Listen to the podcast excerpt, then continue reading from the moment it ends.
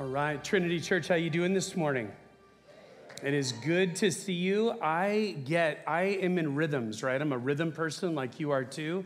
And my rhythm is I don't come up on this stage till after we're into the service a bit. This is the second time I have forgotten to come up and just tell you who was here as our guest leader. But if you were with us on our Christmas Eve services, you know Jason Schaefer. And we are so grateful to have him leading uh, with us, with our teams this weekend, this Sunday, and grateful for just the way that God's gifted him. He's a pro. He knows when Todd doesn't show up, I'm just going to start. So that's exactly what he did. And you didn't know any different. But I want to make sure you get a chance to thank him today between services, if you get a chance to come up and say hello. It is great to be with you today. I missed you last week. And what I want to do before we kick off anything, let's take a minute and pray for what's going on in our world today. Father, we come before you as a people who, from afar, thousands of miles away, have great concern and yet great confidence in who you are, in a people who have just been moved upon in a strong military presence this week. We pray for the people of Ukraine. We pray, God, for their safety. We pray for their military. We pray for civilians. But, God, who I want to pray for today the most is their church. I want to pray that your church, God, would rise up in Ukraine. I pray that your people would demonstrate a confidence in you when the rest of their world is falling apart. And I want to pray that you would use them as your hands, as your feet. In the lives of people who are terrified, the lives of people whose lives are getting turned upside down, would you be the source of strength and hope in a world of chaos, in a world of war? And so we pray that you would be on the move. We pray that your spirit would be strong. And we pray that your church, Father God, would pray because the battle is yours every time. There is so much going on in a spiritual realm we can't see with our eyes that's way beyond tanks, way beyond fighter planes. And so we just pray your work, your spirit would go before your church and work in mighty ways. We love you and we lift these folks up to you today, our brothers and sisters. In Jesus' name, amen. So, today um, we continue in a series that you're going to find some interesting parallels to how we've even prayed about a group of people who were very afraid of what was about to happen. Jesus's 11 disciples at this point, wondering what he means when he keeps saying he's leaving them and telling them that they actually, as we look in the text today, he's foretelling that they're going to abandon him in his greatest hour of need. Talk about anxiety, talk about fear, talk about confusion. And so we'll get into their sandals today. If you have a Bible, if you want to make your way to John chapter 16, John 16 is where we're going to be. And if you have notes, they were in the back, or if you want to pull up our app and you can track with us that way, we want to do that. But we're going to see today these words that Jesus gives of reminders of not just who he is, but how he cares, how he meets us in these great places of our need. And one thing I loved, it was a couple weeks ago, Eric Thomas was with us, and he alluded to something that cracked me up. I was in the back. I don't listen to the radio very much, but whenever you do, and especially the radio advertisement is some kind of pharmaceutical drug, at the very end, they're talking at about 300 times the rate of speed about how this drug hopefully won't kill you if you take it. And you're like, that's fair warning, right? You have no idea what they said. I loved when he alluded to that because I sat there and thought, that's so true. I got the word out there. I hope you can play that backwards really slow and remind yourselves this thing could be harmful to your health. Well, what we said is that the Bible doesn't have that kind of language. It doesn't have fine print, unless your eyes are bad and the whole thing's fine print. But what it does have is truth. And Jesus foretelling us, we'll see it today, in this world you will have trouble. And the great news is, as we'll see today, he's overcome the world. Appreciate Bill last week talking, preaching through the first part of chapter 16 of John's gospel. And today we pick it up. And so much was shared last week about this again, this role of the Holy Spirit. We talked about where the Bible speaks much to the, the active role, the presence, and the power, the work of the Holy Spirit in our lives. And though we wouldn't want to make a theology of the Holy Spirit only from the Gospel of John, yet these chapters, 13 through 17, provide so much about what the role of the Holy Spirit is in our lives. And I hope that last week you were tracking with this idea, this big picture thing that Bill talked about is that the Holy Spirit is going to give us the ability to testify, to speak on His behalf of who He is to those who don't yet believe. And we talk about at Trinity Church all the time that there is a world of people around you who don't yet put their faith in Christ. The interesting thing is, you actually are relationally connected to a few of them. And God wants to use us strategically and supernaturally in that relational world. And those are the people that God has placed in your life on purpose so you can be that, that testimony, as it were, like Bill talked about last week. Let's pick it up. We're in John 16, verse 16. Jesus went on to say, In a little while, you will see me no more. And then after a little while, you will see me. At this, some of the disciples said to one another, so they're kind of like murmuring over here, What does he mean by saying, In a little while you will see me no more, and then after a little while you will see me? And because I'm going to the Father. They kept asking, What does he mean by a little while? We don't understand what he's saying. Jesus saw that they wanted to ask him about this, so he said to them, Are you asking one another what I meant when I said, In a little while you will see me no more, and then after a little while you will see me? Very truly, I tell you, you will weep and mourn while the world rejoices. You will grieve, but your grief will turn to joy. A woman giving birth to a child has pain because her time has come, but when her baby is born, she forgets the anguish because of her joy that a child is born into the world. So with you, now is your time of grief, but I will see you again, and you will rejoice, and no one will take away your joy. In that day, you will no longer ask me anything. Very truly, I tell you, my Father will give you whatever you ask in my name. Until now, you've not asked for anything in my name. Ask and you will receive, and your joy will be complete. So here's Jesus, and, and we're just furthering the conversation where so much last week was on the role and the power and the presence of the Holy Spirit in the believers' lives. We're just continuing in that conversation. And Jesus is going to use language. As we read it, even sometimes you're like, man, they're using that phrase in a little while, a whole lot. And, and he's telling them things that are, again, just kind of blowing their minds. And, and the reality is, we have to get back into their sandals. We read this 2,000 years later in our comfortable chairs. We weren't hearing it in real time. In real time, the rabbi, the Messiah that they have been following for the last three years, is telling them, You're gonna go it alone. You're full of despair. That's not just bad news, you're completely befuddled. What do you mean? Why would you leave us now? Jesus, you've been telling us all through John's gospel it's not your hour. Now that you finally say it is, you're leaving? Your hour was that's when we storm the gates. That's when we take back Jerusalem from Rome. That's when you establish us on 12 chairs. We're ready for the kingdom. And now you're leaving. So they're completely confused as to what this language is. And it sounds a little bit like Jesus is going to play hide and seek. You're not, in a little while, you're not going to see me anymore. And then a little while longer, now I'm going to appear. And they're just like, so Jesus, just be plain. And what does this mean? How does this relate to going back to the Father? What does that have to do with any of this?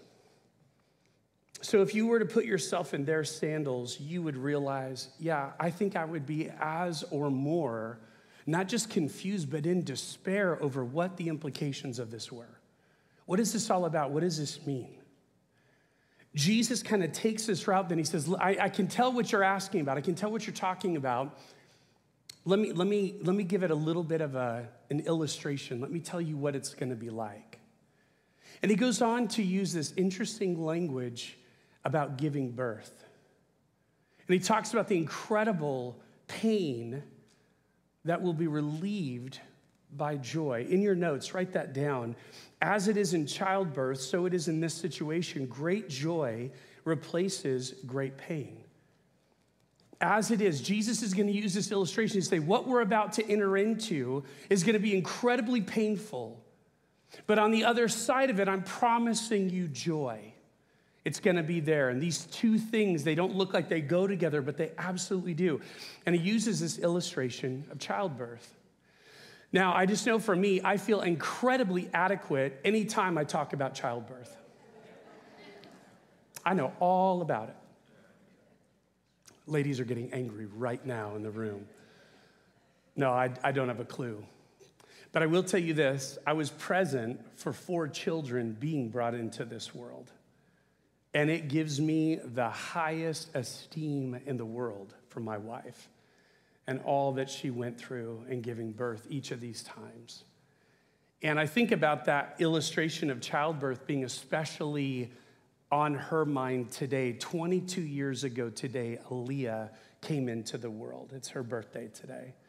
And so Joanna's gonna be thinking, and the interesting thing is, Joanna's gonna be thinking about what the last 22 years have been like. Not what that labor and delivery room were like. That is like, do not bring those memories back. But I wanna think about all these things about my daughter that I absolutely love and have benefited from, and I'm so grateful for who she is. That's who she's gonna be thinking about today, now 22 years later. I remember, though, that being in this environment, watching my wife give birth to our kids, I remember, and Jesus uses this interesting word. He doesn't just say it's gonna be painful, he uses the word anguish. Anguish is a different word. Painful is painful with the thought of it's gonna be over. Anguish is, I'm not sure it's gonna be over. This is so intense and it's taking so long. When will this end? And I'll never forget, and we, Joanna and I were talking this week. I can't remember which of our kids, and Joanna was in a state of mind, she won't even remember that this happened. So you're gonna have to take my word for it. If you see her today and you go, Did that really happen? She's like, oh, I don't know. But I was there, and I do remember this happening. So we're at, we're at this moment. She's in labor. She's been pushing, in this case, for literally not just minutes, hours at this point. And at one point, she looks over at me and she says, Todd, this isn't gonna happen. This child isn't gonna come out of me. It's not gonna happen. And I just wanna say, thank you, Jesus, for saving my marriage because of the logic that didn't come out of my mouth. A woman in labor going through these deep stages, this anguish of childbirth, my logical side did not speak up. Well, babe, that just has to happen. That ain't, that ain't gonna stay there. You gotta do, you know, nut. None of that comes out. Babe, you can do it. And that's all I could say. And that would have come back to haunt me all kinds of bad had I been logical in that moment, right? So she was experiencing anguish. I don't know if this is gonna get better. I don't know if we're gonna get past this. And she would say, like every mother in the room, all worth it. So grateful for who this daughter is that God put into my hands moments later. So Jesus is using this language. We see in other places of scripture that the Bible uses the concept of childbirth to kind of bring these same images to us. In a really fascinating place, you'll see this up on the screen from Isaiah chapter 26. The words that Isaiah is communicating, Isaiah 26 is a powerful chapter. And if you know much about the structure of the book, it goes really dark, at the very beginning of the book. Lots of judgment, little hope until you get to really the second half. But at this point, chapter 26 is this amazing glimmer of hope. And look at the way it couches in this concept of childbirth. Chapter 26, verse 16 Lord, they, referring to Judah, came to you in their distress. When you disciplined them, they could barely whisper a prayer. Man, the imagery of that word choice is powerful. As a pregnant woman about to give birth writhes and cries out in pain, so we so were we in your presence, Lord. This deep sense of just anguish. But watch this. We were with child, we writhed in labor, but we gave birth to wind. All the anguish, none of the joy. We have not brought salvation to the earth, and the people of the world have not come to life. Catch that. The role, the mission, the, the expectation of God's people was to bring life to the world, but they just gave birth to wind. It didn't have any of that effect. Verse 19, but your dead will live, Lord. Their bodies will rise.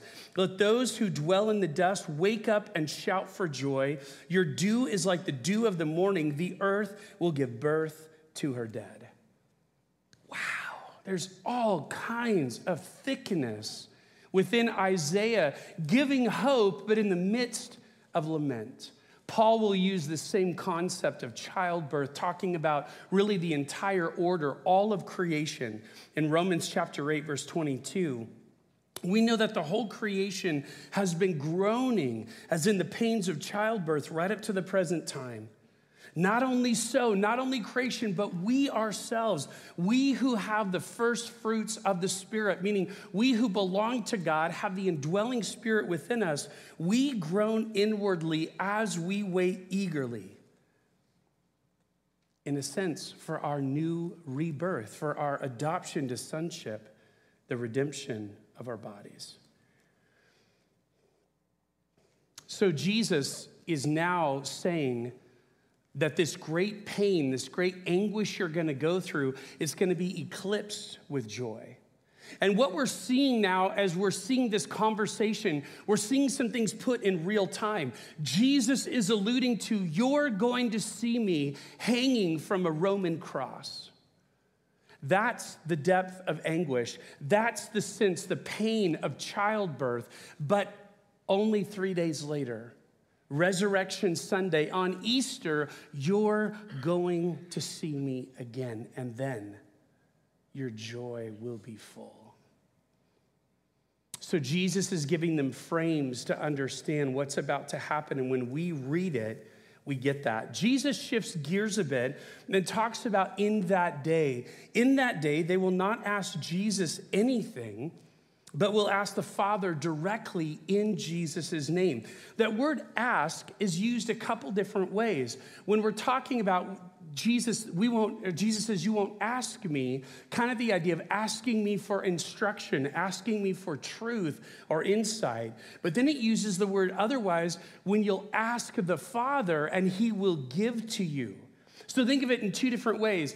You won't ask me like you might an instructor, a professor, or a teacher for clarity about a subject. Give me truth and understanding about this. That's how Jesus is referring to the word in one sense. But then he swings over and says, But you will ask the Father, and he will give to you as though reaching out to a parent for a resource, for a need that you have, and having them fill it. So, two different ways he's using this word ask and receive. As Jesus goes on to mention that there's something about his disciples asking and receiving that will make their joy complete. Let's ask that question how is that? How is that? What, how does making a need known and seeing it met complete someone's joy? How does making a need known and seeing that need met complete someone's joy. And I'm just going to say this if you're asking that question today, it's because you've never come to the throne of God begging that he intercede, begging that he show up, begging that he work on this that on your behalf of what you're asking him for and seeing him do it and be completely blown away and indeed filled with joy. Watch not so much that you, quote, got what you wanted, but that you called out to a heavenly Father who knew your needs and provided for you. There was a deep sense of joy welling up in you. And Jesus says, Your joy is complete when you ask and you see the Father provide for you. He shows up strong and powerful. We've said throughout this part of John that Jesus is dropping kind of seeds of thoughts only to come back and cultivate them later. He's just kind of putting out all kinds of different strains for them to consider, often confusing, but will come back later on and provide more truth. Carson pulls these thoughts together masterfully. Look at what he says. Now, in anticipation of the, that new order, the disciples are exhorted ask and you will receive. They are to do this in full recognition that this is the route to the joy that Jesus had promised them, had earlier promised them. And we remember seeing that back in chapter 14 and 15. If that joy is part of the matrix of consistent obedience, that obedience, that remaining in Jesus and his love and in his word is the matrix, excuse me, is the matrix out of which fruit bearing springs. The fruit bearing, that is the direct consequence of prayer. So, all these themes that were mentioned a chapter ago in chapter 15.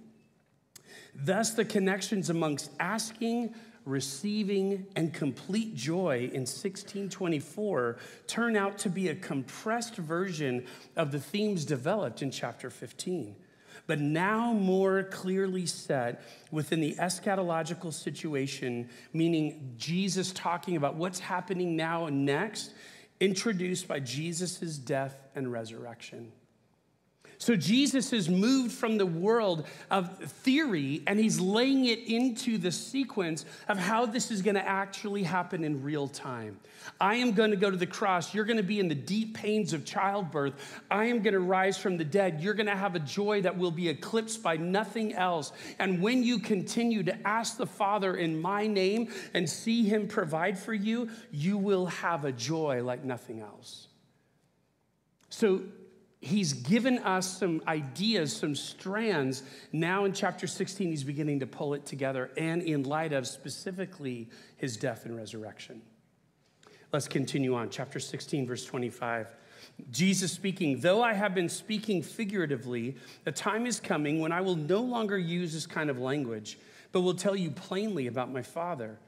In that day, you will ask in my name. I am not saying that I will ask the Father on your behalf. No, the Father himself loves you because you have loved me and have believed that I came from God. I came from the Father and entered the world. Now I am leaving the world and going back to the Father. Then Jesus' disciples said, Now you are speaking clearly and without figures of speech.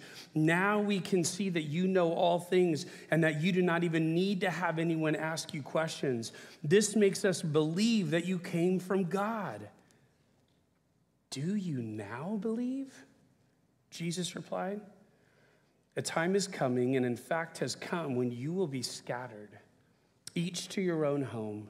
You will leave me all alone. Yet I am not alone, for my Father is with me. So, where we broke it off, Jesus is just continuing his train of thought about the idea of asking and receiving. And as he's continuing this idea, he wants the disciples to understand that as they approach the Father, they can do so. You know, through if you've been with us in John's gospel, Jesus is constantly talking about who the Father is, his relationship to the Father. And in the middle of all that, there has seemed to be, as they're following Jesus, Jesus is following the Father, there seems to be someone in the way. How, how do we get to the Father ourselves? Jesus is making this clear. I'm not going to be in the way when you, you pursue and, and reach out to the Father. You can do that directly. And look, look at how Carson says it. He says, Jesus wants his followers to understand that the phrase, in my name, does not mean that they are thereby distanced from God, distanced from the Father. It does not mean that they are restricted to asking Jesus for things and he conveys their request to the Father. It does not mean, in Jesus' words, that I will ask the Father on your behalf. So, both these things, that's not true. What is true? Far from it. The Father Himself loves you and needs no prompting from the Son. I just think that had to be so powerful for the disciples to hear is that the kind of relationship that Jesus has to the Father is the kind of relationship they can have too. They can come to him in humility. They can come to him in love. They can come to him with their requests and bring them directly to Jesus' Father, to their Father. So, all kinds of that stuff must have been so affirming to them as they're hearing him walk it out. But the next part to me is incredibly confusing. They're like, Jesus, finally. Finally, you're talking without figurative speech. Finally, you're talking plainly. We get it. They make the strangest affirmation.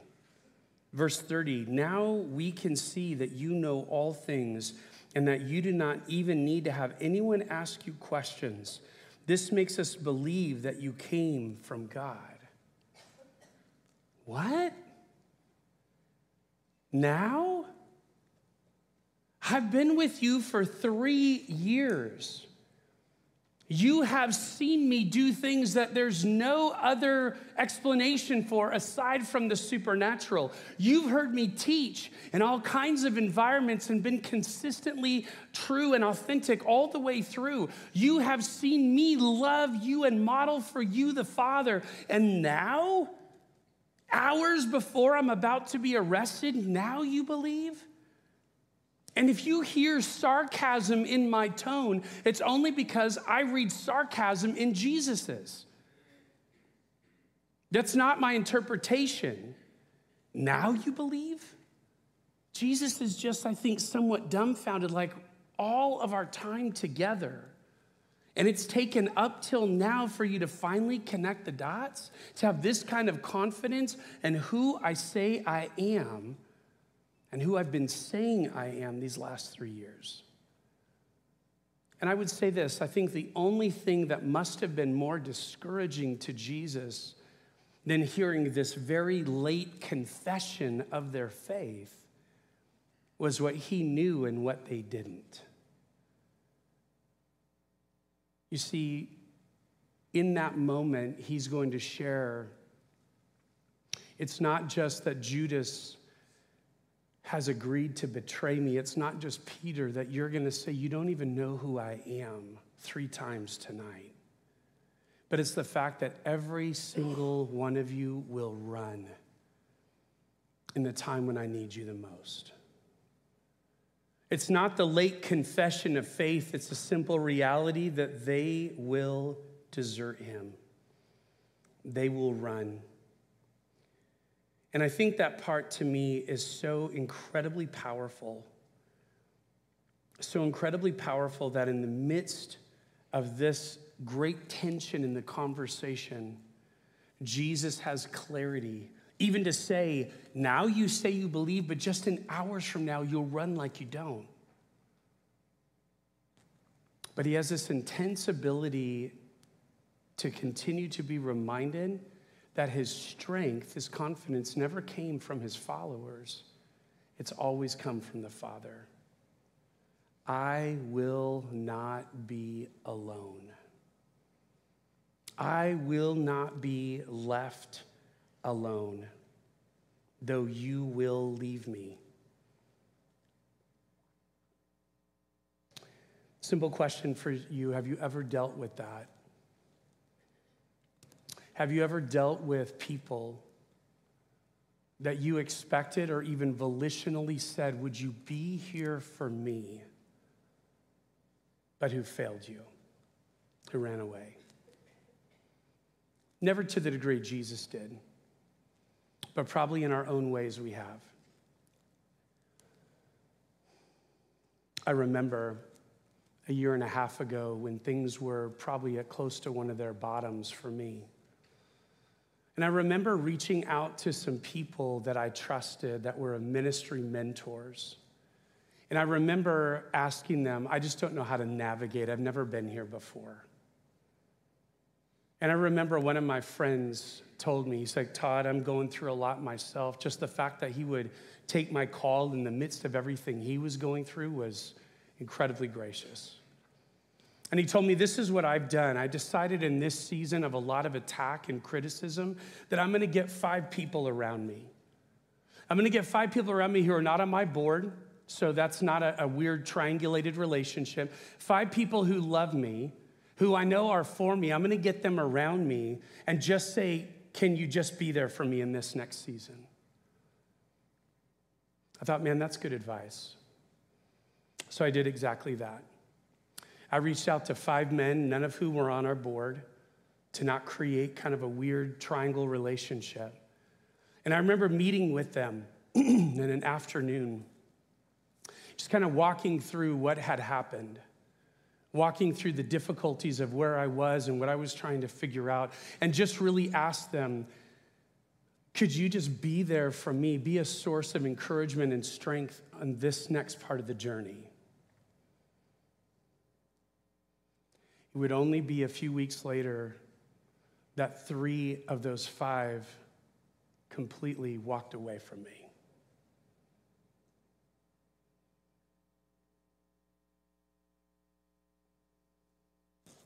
Made me kind of wonder I wish I never would have reached out, then have that almost add salt to the wound.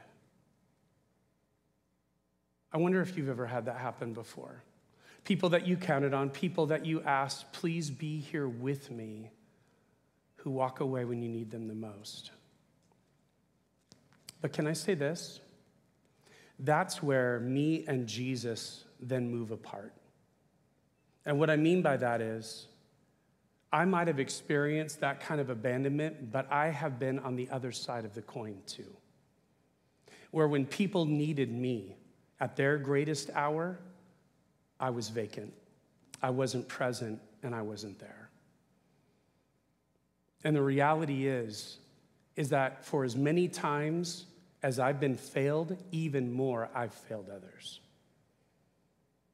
That's what Jesus ex- didn't experience. Jesus knew what it was like to be failed, but Jesus had never failed anyone else. And so my comparison with him drops off real fast.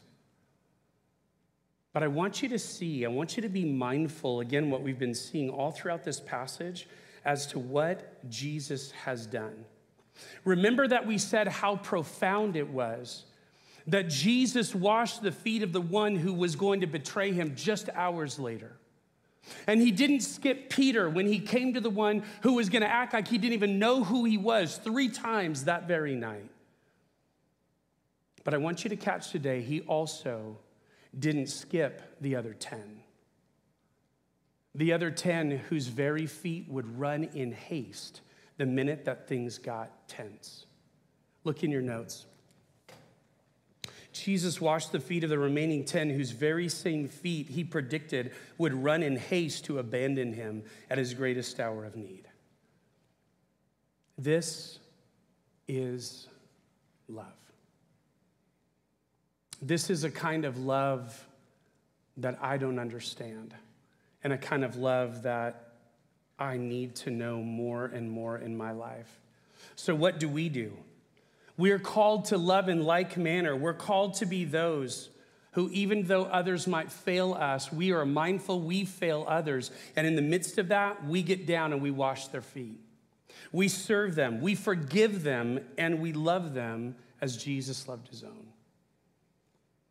Jesus is meant to be an example in this way to us to not be a people who just connect with that kind of loss, but a people who connect with his kind of love. And that to me is so profound. The greatest reason why Jesus could keep going had nothing to do with if people supported him or not. It had everything to do if the Father did. And that's why he said, You will leave me alone, but I won't be alone. The Father's going to be there in every step of the way. It's true for Jesus, it's true for you. Psalm 46, verse 1 God is our refuge and strength. Watch, an ever present help in trouble. Ever present, always there. Therefore, we will not fear. That's the result. Though the earth give way and the mountains fall into the heart of the sea, though its waters roar and foam and the mountains quake with their surging, we don't lose heart because he says he's never going to leave us, never going to forsake us, an ever present help in times of trouble. Finally, today, our last verse, John 16 33, Jesus speaking, I've told you these things so that in me, watch, in me you may have peace. In this world you will have trouble, but take heart, I've overcome the world.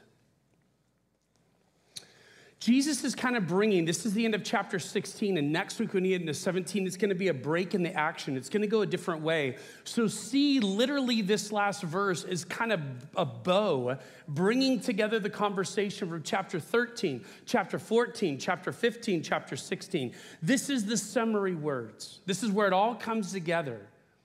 And he says, I'm telling you these things in advance so that you would find in me peace. What did he say in chapter 15? When we remain, when we abide in Him, we will have this kind of, of deep sense of peace, of joy, of, of confidence, knowing He's there, of knowing He's with us, knowing that He won't leave. So he's exhorted them in the same conversation to do that. It's not the things that he's told them will provide him, them peace, it's in him, in the person of Jesus and all that they have known to be true of him, and with the indwelling spirit he's promised to come and walk with them, that's how they'll know peace. And as we've said so many times, the Bible doesn't read with this really fast language at the end, hoping you don't hear the fact that it's gonna be rough.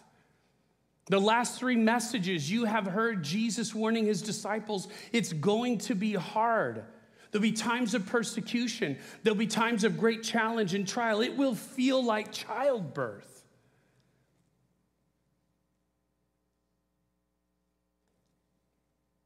You will have trouble.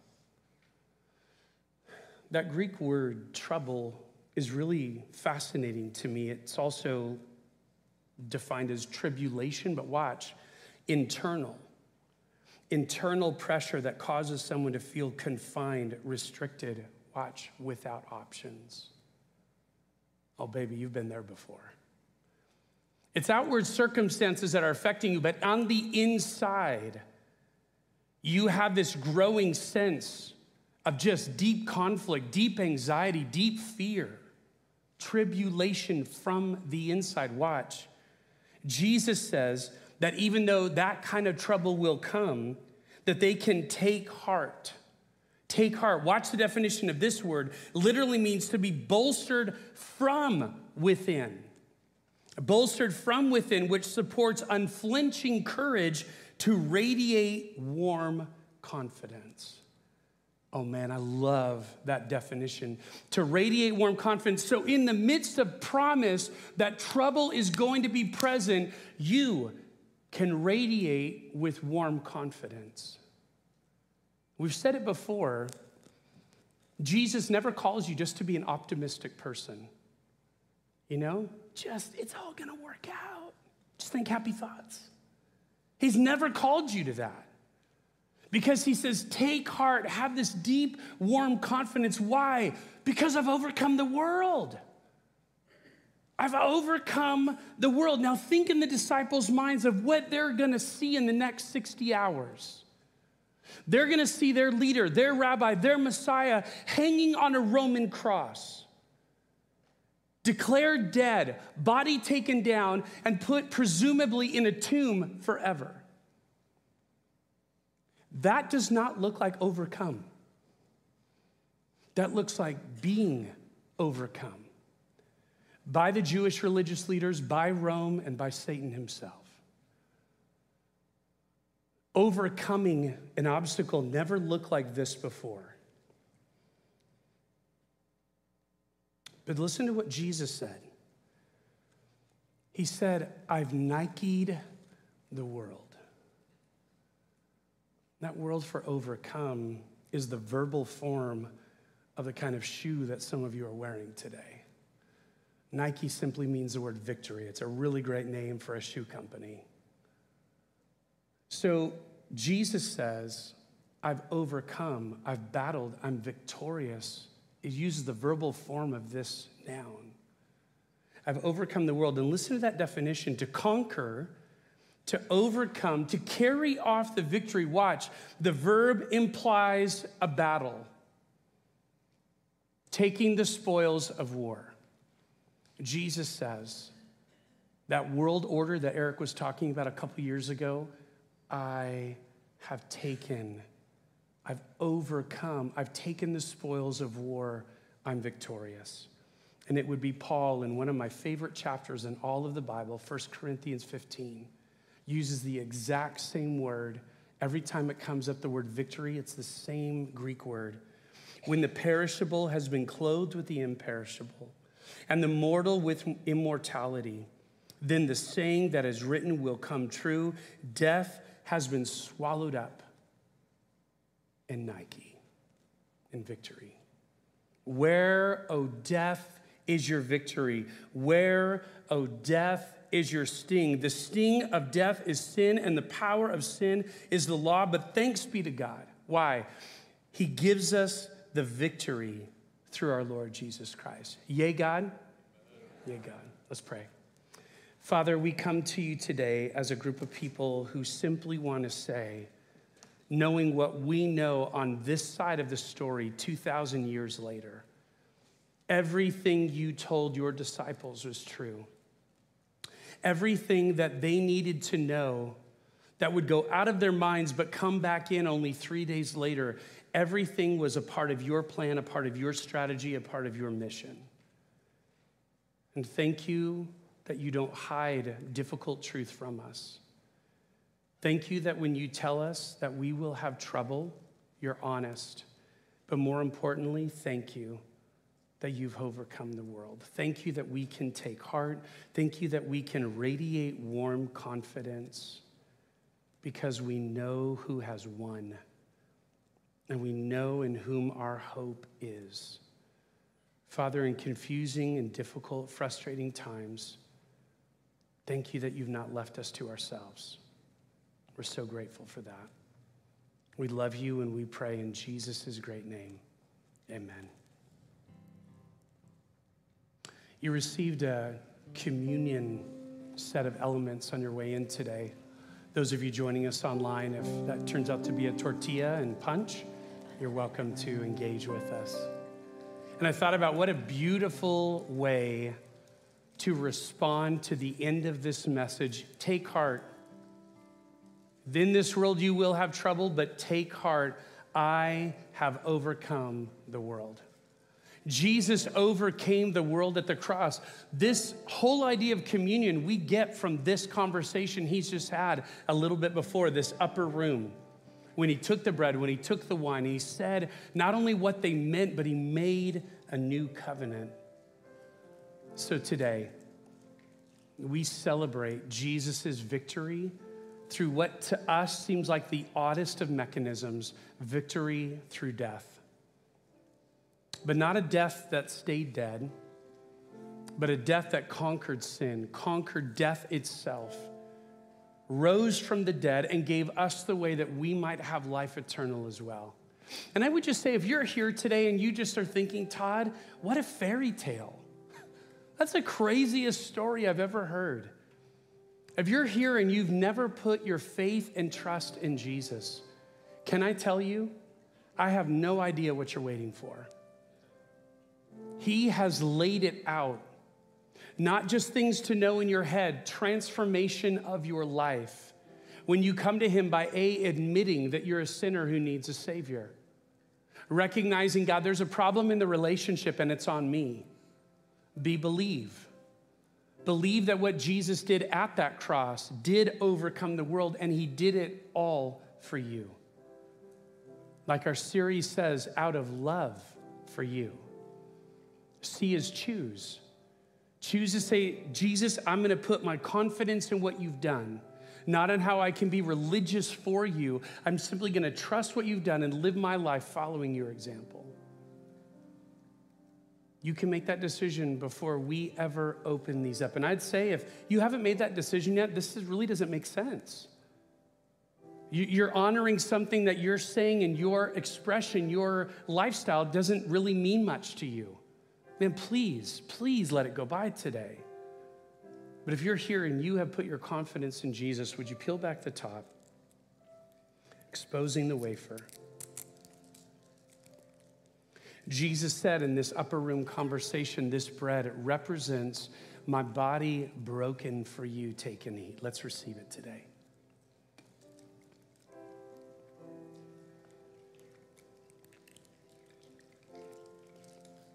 And then peeling back the top of the cup,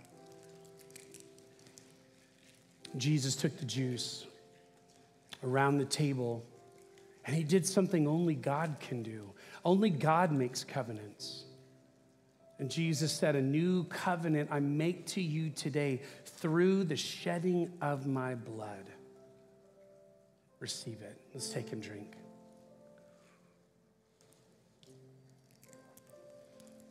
Jesus, we are so grateful for your life, so grateful for your love, so grateful for the way you obeyed the Father all the way to the cross. We're astounded, and we take time today to remember. We take time to remind ourselves of your goodness over us. And we simply say, Jesus, let your will be done in us. Have your way in us today, this week. Let us be a people who live out your life. We love you. We're so grateful for your sacrifice in our place. We pray in your wonderful name. Amen.